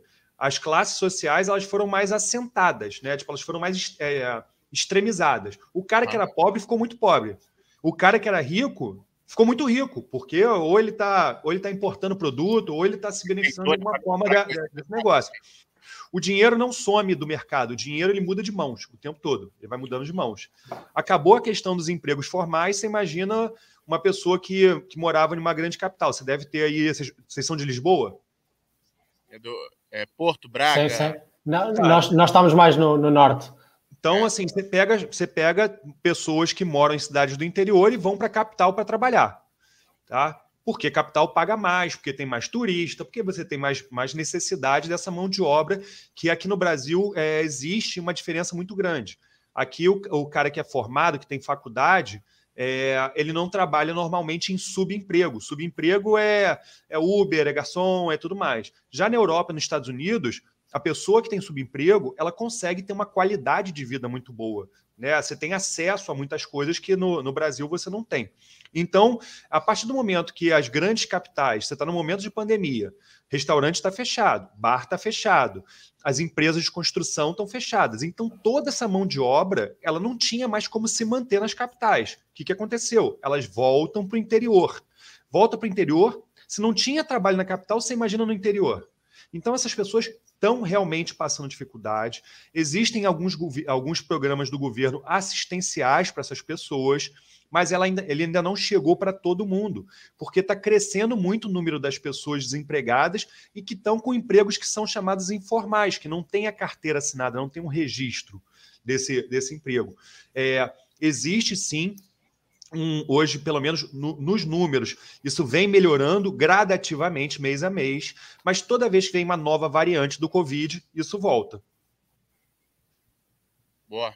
E assim, eu ouço, né, não sei se era o caso aqui do Assis, está comentando aqui com a gente, mas eu ouço dizer que hoje há uma pobreza extrema e colocarem isso, uma carga de novo em cima da culpa do governo Bolsonaro, né? Pelo que eu ouvi, pelo que eu li, eu percebi que o governo Bolsonaro, na verdade, teve ali, principalmente o ministro da Economia, ali, o Paulo Guedes, teve uma importância muito grande com a cena do auxílio, né? Quiser também explanar um pouquinho isso, Daniel, para a malta que não está a par disso. O auxílio foi um programa do governo e o governo, quando ele estava se recuperando economicamente, veio o Covid e o Covid deu uma marretada nas costas de toda a economia do país. O governo, no primeiro momento, falou o seguinte: olha, as pessoas não podem passar fome. Então, ela criou o programa de auxílio à Covid, que ele dava R$600 inicialmente para todas as pessoas que se cadastrassem através de um aplicativo. O governo não ia verificar se você tinha direito ou não a receber. Ele pagava, porque quem tem fome tem pressa, e depois ele passava a discutir. No primeiro momento, a gente achou que a pandemia, assim como vocês, ia passar em 6 meses. Não passou. O governo deu mais uma parcela. E aí, depois disso, o governo falou, cara, não passou a pandemia ainda, as pessoas não podem passar fome. Deu mais uma parcela. Depois disso, falou, as pessoas não podem passar fome. Deu mais uma parcela. Nesse meio tempo, já foram descobertas alguns milhões de pessoas que se cadastraram, pessoas que têm carro, casa, apartamento, dinheiro no banco, se cadastraram para receber esse dinheiro. Então, aqui existe uma coisa chamada também de educação. Educação é você respeitar o próximo, independente de quem está te olhando. Você ter noção do que é certo e do que está errado. Não é porque você não está sendo fiscalizado e você não está sendo olhado que você vai roubar, que você vai matar e tudo mais. Isso é uma coisa que, no Brasil, infelizmente, as pessoas não têm. Você pega a Europa, você vai em vários lugares, as ruas estão limpas, as pessoas não jogam lixo na rua, as pessoas têm educação de atravessar uma rua, o carro parar. Aqui no Brasil não tem isso. As pessoas, quando elas não estão sendo fiscalizadas, elas simplesmente tentam tirar vantagem das outras pessoas. Então, por mais que o governo seja bom ou que o governo seja ruim, a educação das pessoas, que é uma coisa estrutural, isso não é uma coisa que o governo Bolsonaro fez com as pessoas. Isso é uma coisa que já vem de 100 anos. Então, assim, é uma coisa que em 100 anos as pessoas não mudaram, elas não vão mudar agora em 1 ano ou 1 ano e meio. As pessoas não têm empatia, elas não se colocam no lugar das outras. Isso é um problema social e é um problema que já vem de muito tempo. Não vai mudar agora, né, nesse pouco tempo. Na verdade, acho que pelo menos o que eu pude perceber, né, que inclusive eu estive no Brasil também nessa época de pandemia, que graças a esse auxílio, a economia conseguiu girar um pouco mais. E a gente estava vendo... A gente tinha, né, uma possibilidade de um cenário assim, desastroso, né, de pessoas saqueando mercados e tudo mais. A ideia que se tinha era essa, né? E assim, parece que com esse auxílio também, através de outras coisas e tudo mais, isso de alguma forma também ficou protegido, né?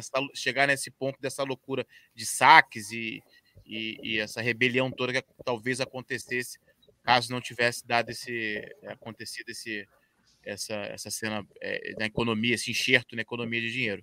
Uhum. Esse depósito, diga uma coisa, esse depósito de dinheiro na economia por parte do Estado para ajudar as pessoas mais desfavorecidas teve impacto também na inflação, porque eu sei que Os Estados Unidos tiveram uma estratégia muito similar com aquilo que eram os cheques de suporte, né, que o Trump fez e que o Biden também acompanhou naquilo que foi os primeiros 3 a 4 meses em que ele lá esteve. Isso teve um impacto inflacionário na economia, porque isso é uma medida bastante keynesiana, não é? Uma medida económica bastante keynesiana no que diz respeito a injetar dinheiro na economia para fazer girar. No entanto, isso normalmente tem às vezes alguns efeitos perversos no que diz respeito à inflação, que depois, por sua vez, tira o dinheiro outra vez às pessoas indiretamente. É um princípio mundial, né? Como é que o mundo gira? Isso aí não é o Bolsonaro, não é o Lula, não é o Marcelo, o presidente de Portugal, que faz. Os governos, eles baixam as taxas de juros, eles dão para você acesso ao crédito, tá? E aí você tem uma falsa sensação de poder. Aí você vai lá e financia seu carro, você financia sua casa, você faz empréstimo. E aí os bancos, alguns anos depois, antes de você terminar de pagar, eles aumentam a taxa de juros e tomam tudo de você de novo. E esse é um ciclo que já vem acontecendo ao longo dos últimos 100 anos. Isso não só no Brasil. Isso acontece nos Estados Unidos, acontece na Europa, acontece em vários países desenvolvidos, né? Que, na verdade, assim, a explicação que eu dei é a mesma que você deu, utilizando outras palavras. Os juros, né, a inflação, ela não aumentou por causa da injeção do dinheiro nos programas assistenciais. Na verdade, o que acontece no Brasil depois do governo Dilma Rousseff, que foi o último, foi criada uma lei orçamentária. O que quer dizer isso? Você tem que fazer um planejamento do que você vai gastar no ano seguinte, o governo tem que fazer um planejamento, ele tem que apresentar para o Congresso e tem que ser aprovado. Então, você só pode abrir uma exceção se for aprovada por todo o Congresso. Por quê? Porque senão você vai justificar o que é alguma coisa que é urgente e aí você fala, não, eu vou aprovar aqui mais 1 bilhão, 2 bilhões, 3 bilhões, e aí acabou que não tem uma balança que vai segurar isso. Isso veio para acabar. Então, essa questão econômica, ela foi elogiada, essa política econômica assistencial para a época de Covid, ela foi muito parecida com a que foi feita nos Estados Unidos, que foi um sucesso, né? Você pode falar de quem quer que seja, mas assim, essa política assistencial, ela colocou comida na boca de muitas pessoas. Só que o que acabou acontecendo, como sempre acontece no Brasil, isso vira uma bengala. A pessoa, ela deixa de procurar um emprego formal porque ela prefere contar com aquele auxílio. Então, se ela trabalhar 20 dias no mês, o dia inteiro, ela vai ganhar R$1.000. Se ela não trabalhar, ela ganha R$600. O que ela prefere? Ficar em casa ganhando R$600. Então, assim, isso é muito da questão... Independência, não é? Educação, entendeu? Vamos lá, que os comentários aqui não vai dar não, hein? Tá difícil, hein? Tem mais 2 horas aí, Daniel? Vamos lá. Bruna Barros comentou, né? Infelizmente a história repete-se. Quem controla os mídias controla o povo, né? Aí traduzindo aí para a malta do Brasil, a mídia, né? Quem controla a mídia aí controla o povo. E aí a nossa querida Vivian da Mata também esteve conosco aí no Zuga Podcast. Bem-vinda aí, Vivian. Exatamente, confirmando aí que a Bruna falou. E nossa querida Tereza ajudando nosso Marquinhos, que o X9, o cara cagoete. Obrigado, assim. Tereza. Eu consegui 2.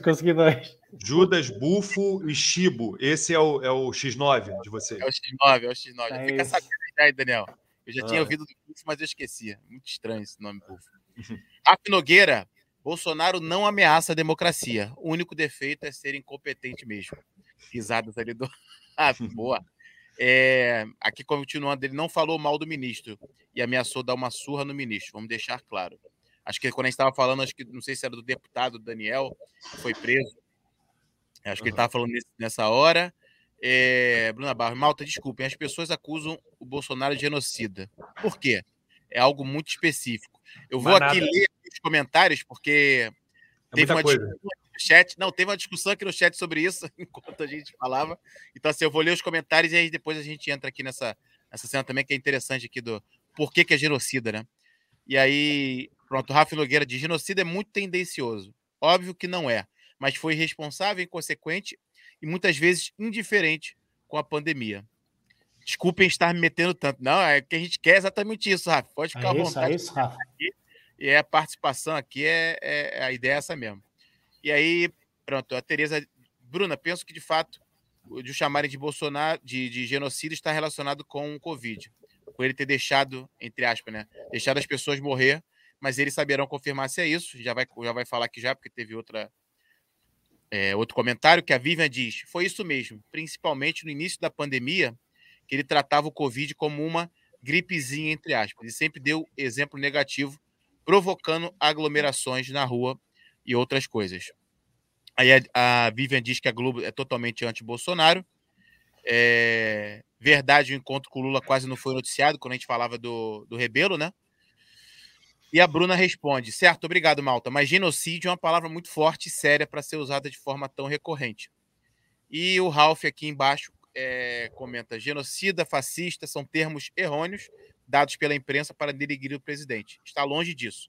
Cara, eu gostei do Ralf, porque, assim, apesar dele não concordar com alguns pontos de vista, assim, eu tô vendo aqui, é o terceiro ou quarto comentário que ele faz aqui, mas, assim, ele é um cara ponderado, entendeu? Ele tá expondo o ponto de vista dele de uma forma inteligente, ele não tá chegando e defendendo A, B ou C. Ele falou, olha, pô, o Bolsonaro fascista, genocida, ele pode não ser, mas ele tem outros adjetivos pejorativos, ele pode ser burro, ele é burro, ele é um cara que não tem trato político, ele não tem boas políticas, mas assim, é bem por aí. Posso fazer uma pergunta para vocês? Manda. Qual é a população de Portugal? 10 milhões. Quantas pessoas já morreram por causa de Covid? Excelente pergunta. Eu acho que foram... Deixa-me ver aqui.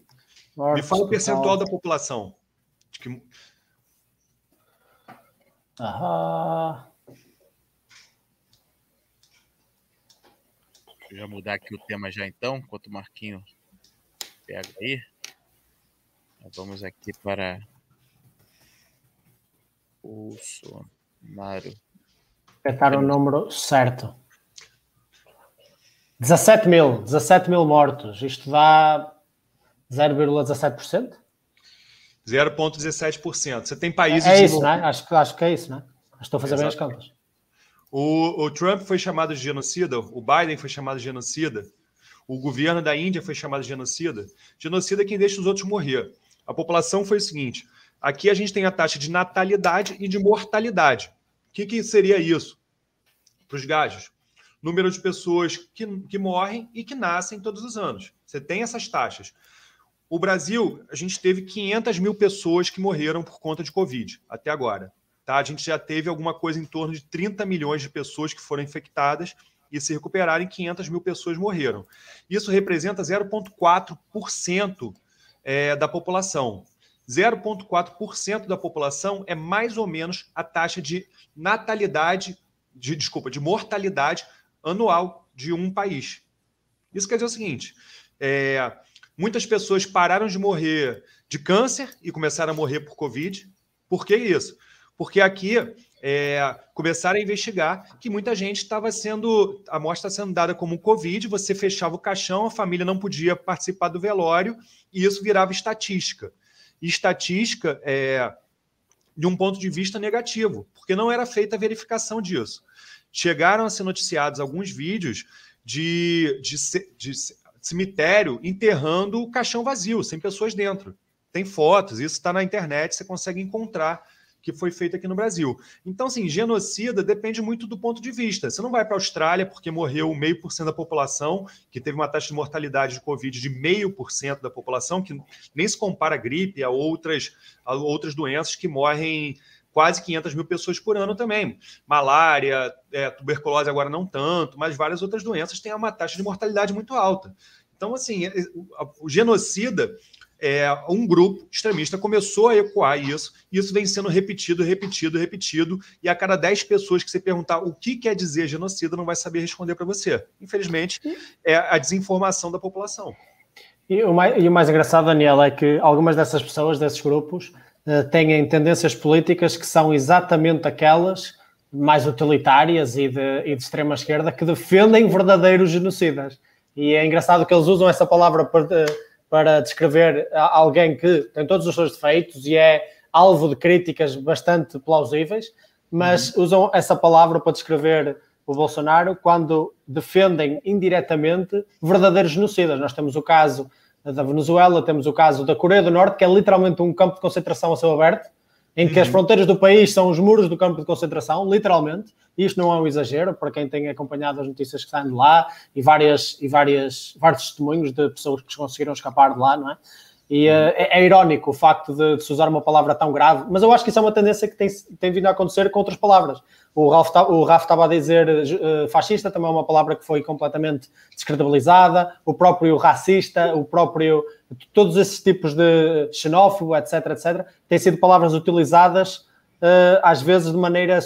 E são palavras muito fortes e elas são utilizadas às vezes de maneira completamente descabida e desmedida, e isso acaba por tirar o valor e o peso a essas palavras, quando elas deveriam ser realmente utilizadas no momento certo. Tudo, exatamente isso. É a mesma coisa que acontece com os movimentos extremistas.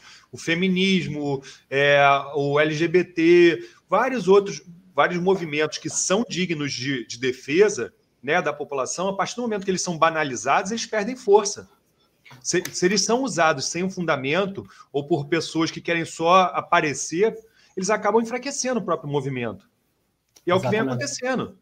Isso aconteceu muito com o feminismo, em particular, aconteceu mesmo muito com o feminismo. Eu até vi no outro dia uma sondagem que 7 em 10 mulheres não se classifica feminista na Inglaterra, exatamente por esta terceira vaga de feminismo ter sido sequestrada pelos movimentos de extrema-esquerda. Exato, mas assim, isso é uma coisa que você pode ver nos Estados Unidos, você pode ver na Europa e você vê no Brasil.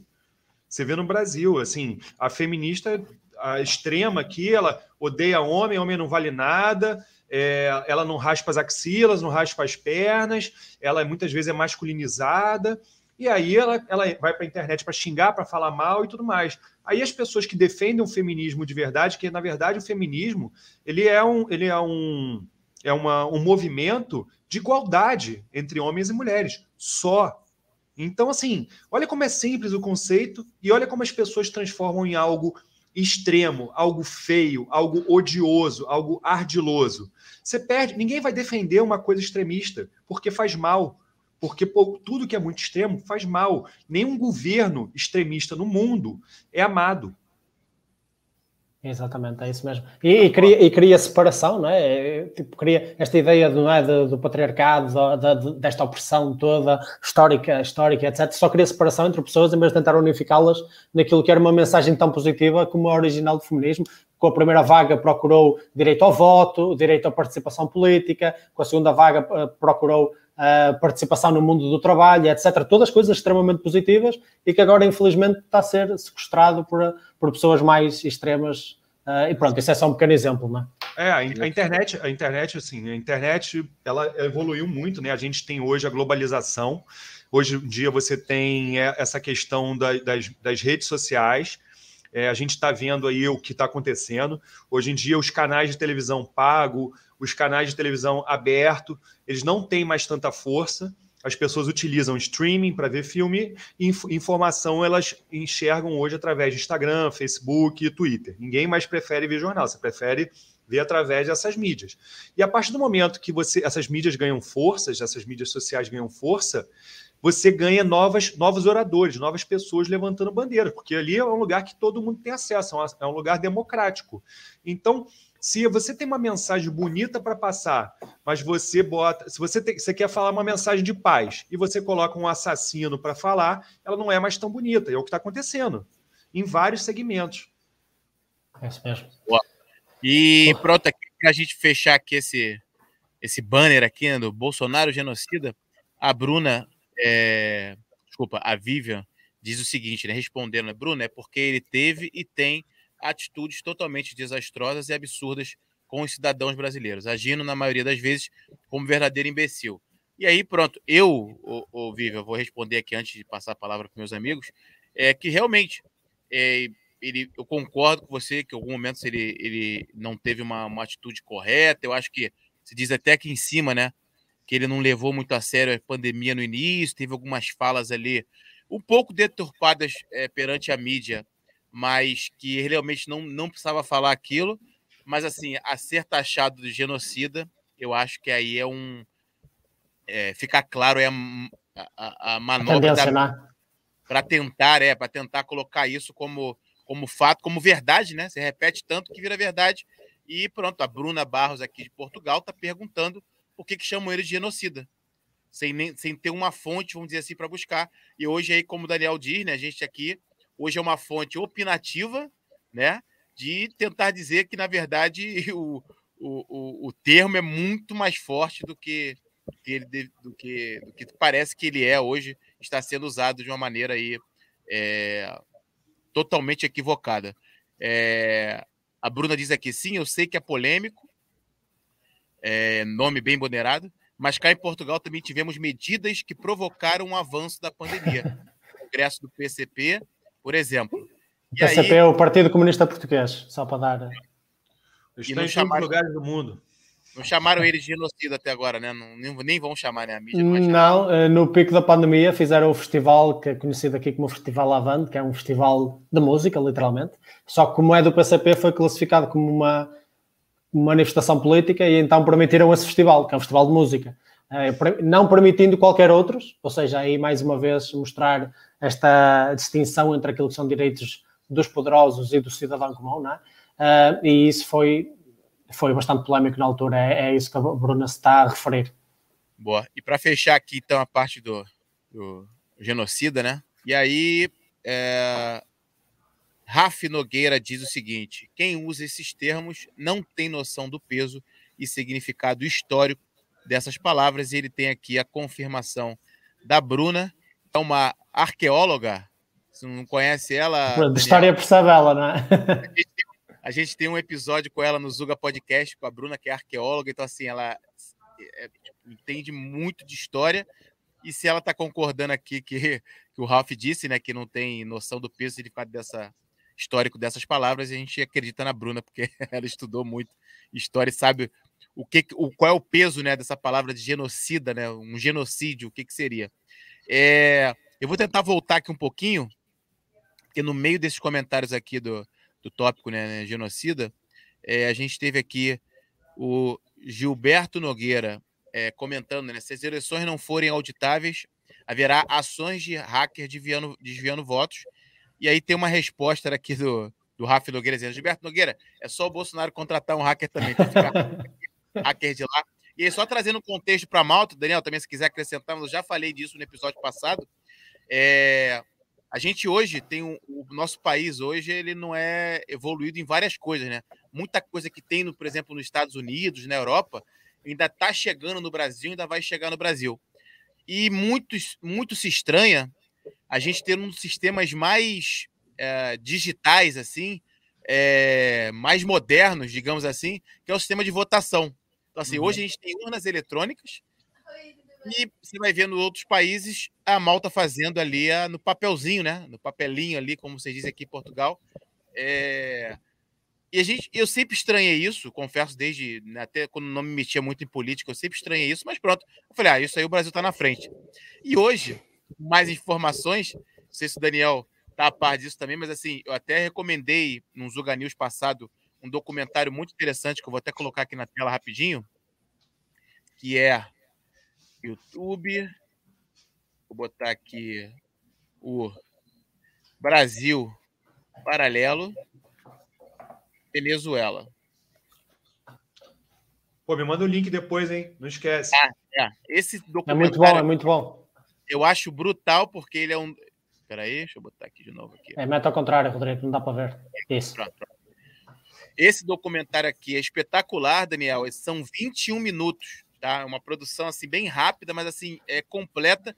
E no meio desse documentário se fala da empresa criada na Venezuela, que na verdade é a empresa detentora das urnas eletrônicas que o Brasil usa para voto, que já foram colocadas várias vezes em questão, né? Se as urnas são ou não confiáveis. Já provaram que as urnas podem ser hackeadas, acho que por isso que o Gilberto coloca aqui, né?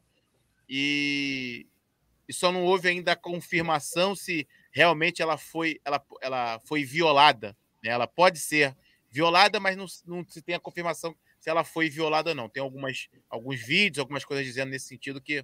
Vou tirar aqui. Para quem não está só a ver, malta, o documentário no YouTube chama-se Venezuela, uma tragédia do século XXI, Insight Brasil Paralelo. Boa. E aí, exatamente nesse sentido que acho que o Gilberto comenta, né? Que a gente viu uma situação desastrosa acontecendo numa das maiores potências do mundo, né, na eleição do Trump e do Biden.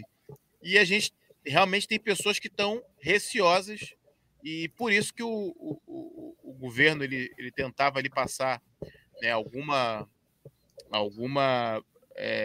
maior confiança para as urnas eletrônicas, para terem os votos auditáveis, e acho que é nessa situação que a gente se encontra hoje, né? É um pessoal que posso até fazer o gancho aqui, já passando aqui para as manifestações.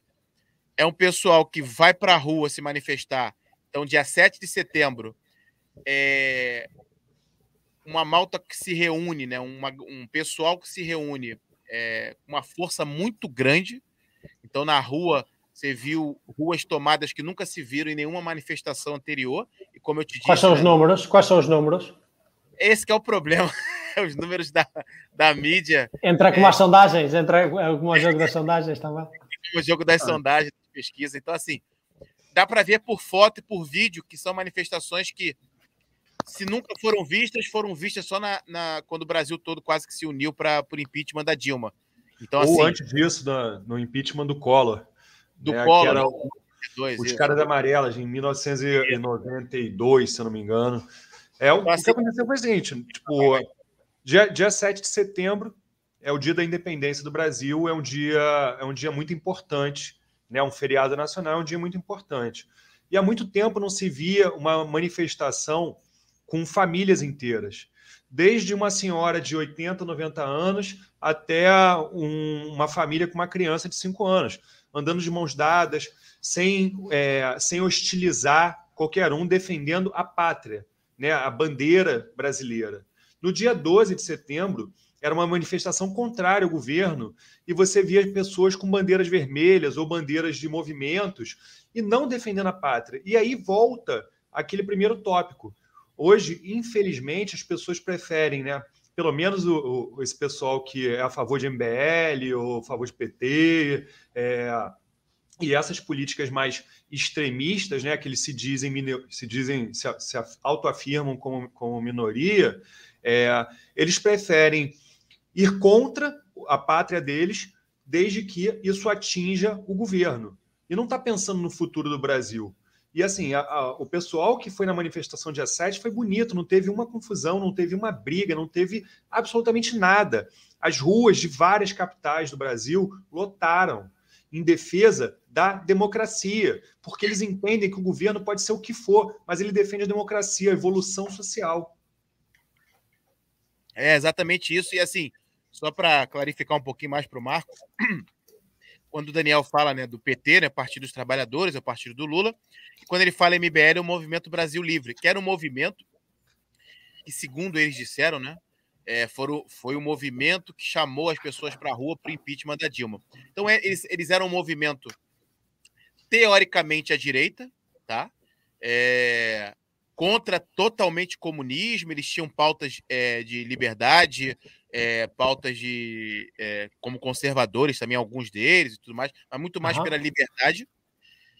E no dia 12 de setembro, eles convocaram a manifestação em resposta à manifestação de 7 de setembro, que foi teoricamente a favor da liberdade, mas claramente ali a favor do governo também.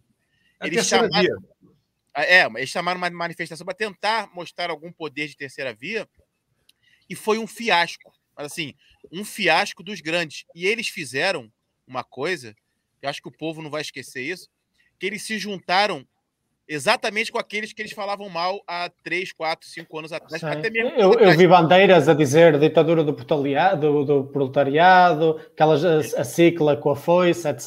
Vi vários símbolos comunistas nessa manifestação dia 12. Exatamente, e o Movimento Brasil Livre, teoricamente, é contra o comunismo. Então, assim, mas hoje, como o Daniel disse... Livre e comunismo são sinónimos, não é? Exatamente, e assim, como o Daniel disse, hoje a torcida é para o avião cair. Então, assim... querem saber para quem eles vão dar a mão. Isso me assustou, porque eu era um dos que acompanhava o MBL, ali o Kim Kataguiri, o Mamãe Falei, que é o Arthur Duval, e assim, me assustou o nível que a gente chegou para ser contra o governo. Eu não estou dizendo que não possa ser contra o governo. Você mesmo disse, Você por ordem, né, por lei, você é contra o governo e porque tem que ter uma oposição. Eu concordo com isso. O problema é, quando a gente falava das mídias, né, da mídia em si, é que hoje sai uma notícia na Globo falando mal do Bolsonaro que ela pode ser verdadeira. E, na verdade, algumas são. Ele realmente faz muita besteira. Ele realmente erra bastante. Só que, assim, as pessoas já não acreditam mais.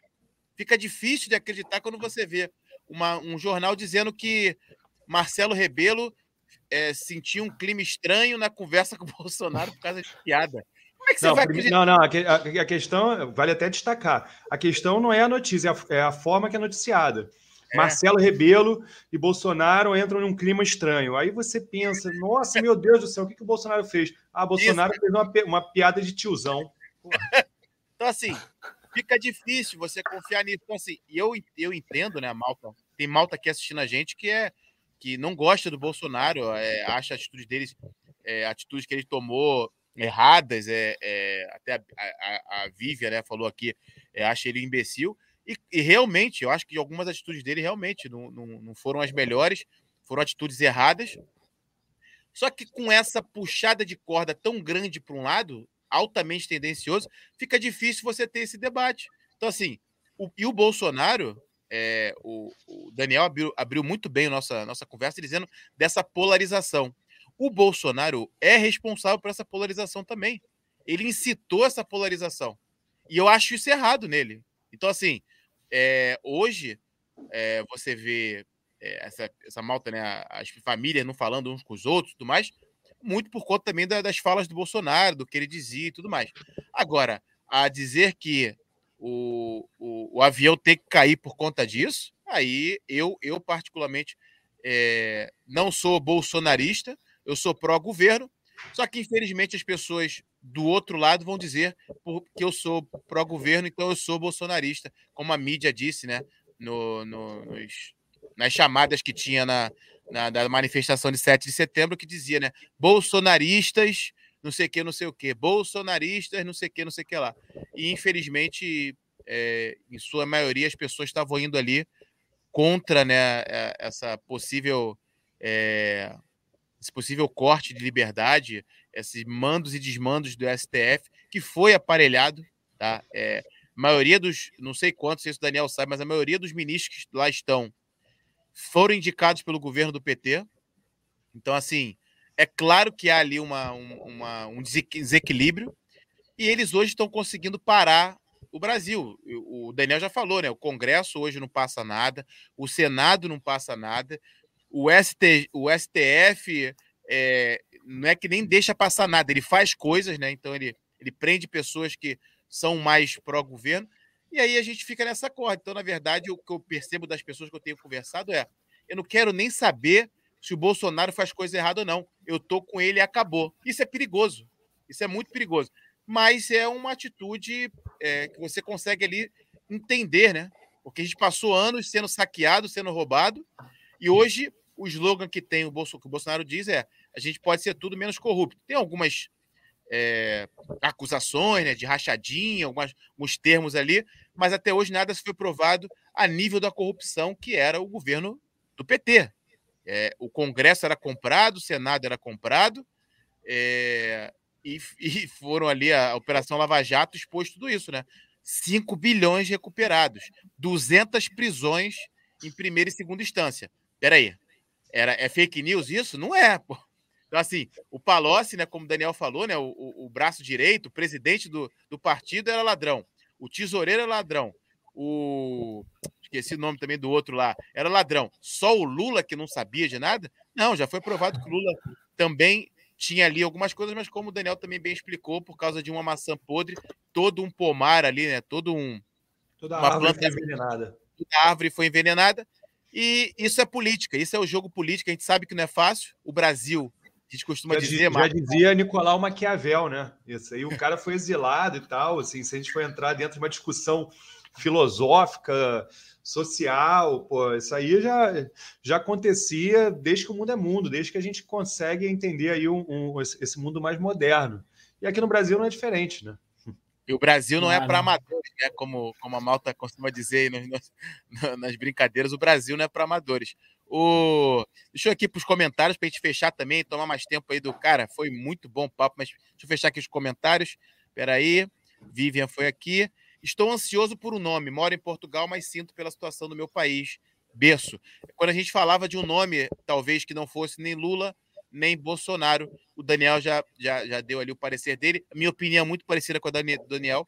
Eu acho que mesmo que surgir alguém, não vai ter força suficiente. Um nome forte, um nome menos fraco, digamos assim, era o nome do juiz Sérgio Moro, mas era o juiz que liderou a Lava Jato, mas a Lava Jato está em tanta decadência que a força que ele tinha, né, o superpoder, ele inclusive foi chamado de super-herói, eu inclusive achava ele um super-herói, e depois se mostrou algumas coisas realmente estranhas, e hoje ele perdeu a força que ele poderia ter, então acho que terceira via fica bastante difícil. E aí vamos aqui. Gilberto Nogueira, o convidado tem a voz do Lacombe. Lacombe é um apresentador brasileiro que era da Globo e agora saiu da Globo também, tá no YouTube, tá numa mídia um pouquinho mais independente, falando um pouquinho mais do que ele pensa, porque se está na Globo você não pode falar o que você pensa. Já várias pessoas que saíram da Globo disseram isso. E pronto, aí tá aparecendo com a voz do Lacombe aí, Daniel. Pô, eu quero que falem que eu tô parecendo o Harvey Specter de Sultz, alguma coisa dessa. esse cara é brabo. Esse é quente, pô. Aquela come, né? Pronto, aqui já foi. Infelizmente, as pessoas são Maria vai com as outras, como o Daniel falou. As pessoas reproduzem e nem sabem o real significado às vezes.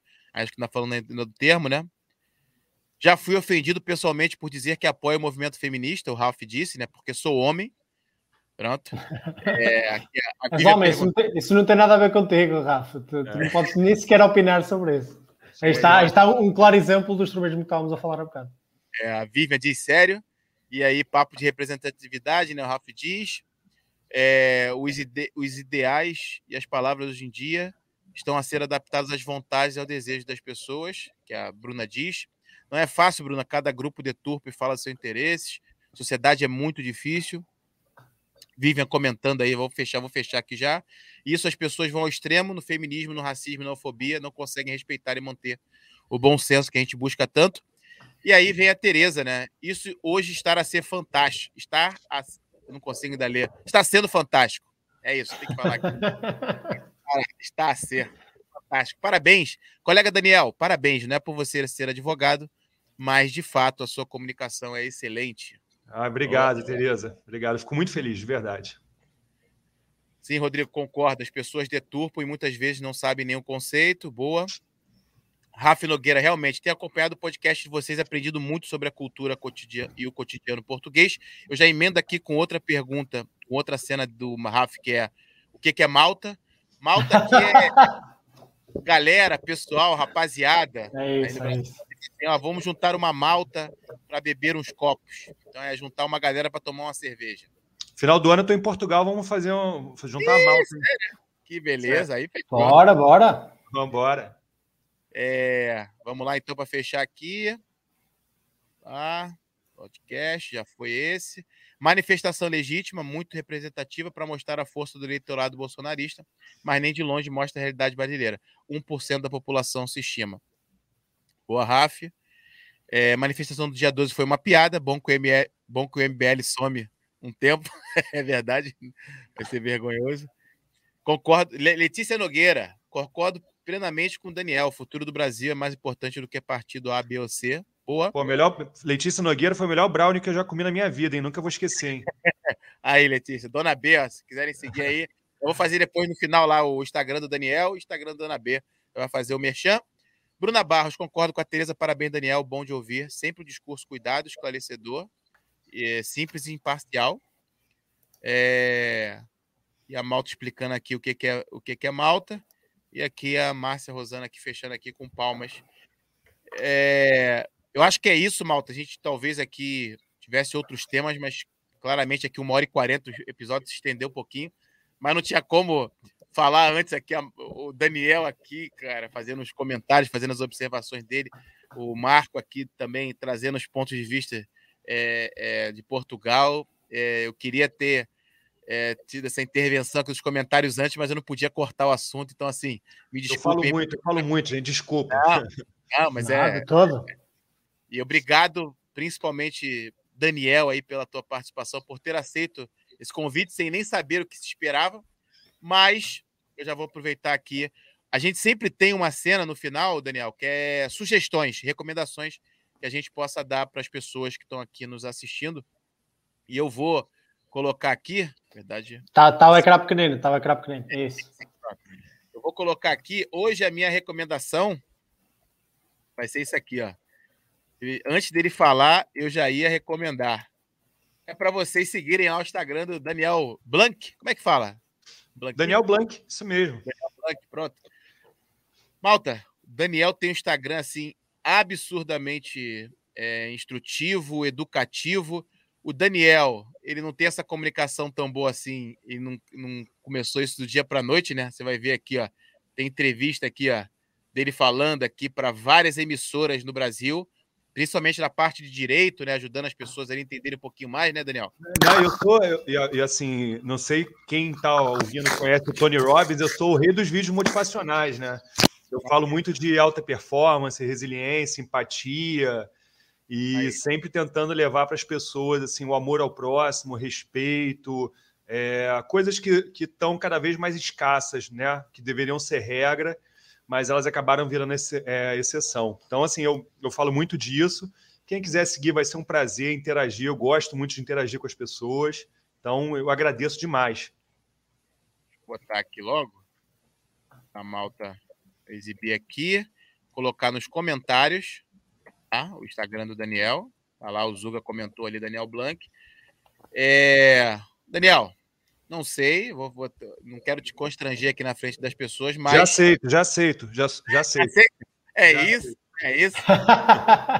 O comentarista fixo do Brasil para trazer esse lado aí, foco. Muito obrigado mesmo pela tua participação. Uhum. E não poderia me deixar de agradecer a Malta que participou nos comentários. Sem vocês aqui, o debate não teria sido tão bom quanto foi. Sem dúvida. A gente viu comentários de um lado, comentários de outro, mas comentários, discussões aqui. É isso, né, Daniel? Com certeza. Eu acho que, assim, existe coisa mais democrática do que a gente fez aqui. A gente ouvir opiniões diversas, com respeito, sem agredir absolutamente ninguém, ouvindo ideias. A gente não precisa concordar, a gente pode discordar, mas discordar não quer dizer brigar. Então, essa é a sociedade que a gente busca, é essa representatividade que a gente busca. Então, assim, acho que o que eu posso deixar hoje de recado é: vamos sempre ler a matéria toda, não vamos replicar a informação sem saber do que a gente está falando. Existe muita fake news e desinformação. Cabe a cada um de nós mostrar que somos seres pensantes e pesquisar antes da gente sair repetindo qualquer bobagem. Perfeito, é isso mesmo. Boa.